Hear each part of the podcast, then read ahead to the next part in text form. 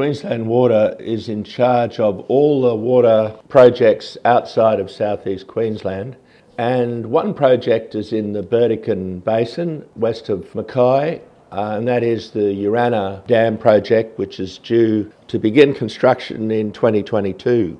The environmental impact statement has not yet been prepared. This project is highly controversial. It has the opposition by First Nations and environmental groups, and specifically because of the nature of the, the dam. It's part of a network of dams that exists in that Burdekin Basin. The headwaters begin up in the rainforest, and that water is very important for the health of the, the reef. Of course, damming it will prevent that flow down to the, the reef in that part of the world, and this is a problem for the ecology.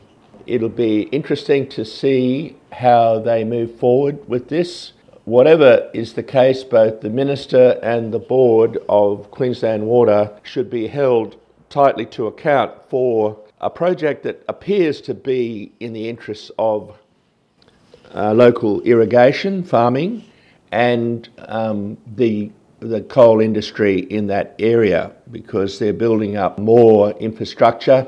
We have some very large coal mines and ports in that area, just to mention one is the Hay Point terminal just south of Mackay. So, this is something that we flag on 4PR Voice of the People.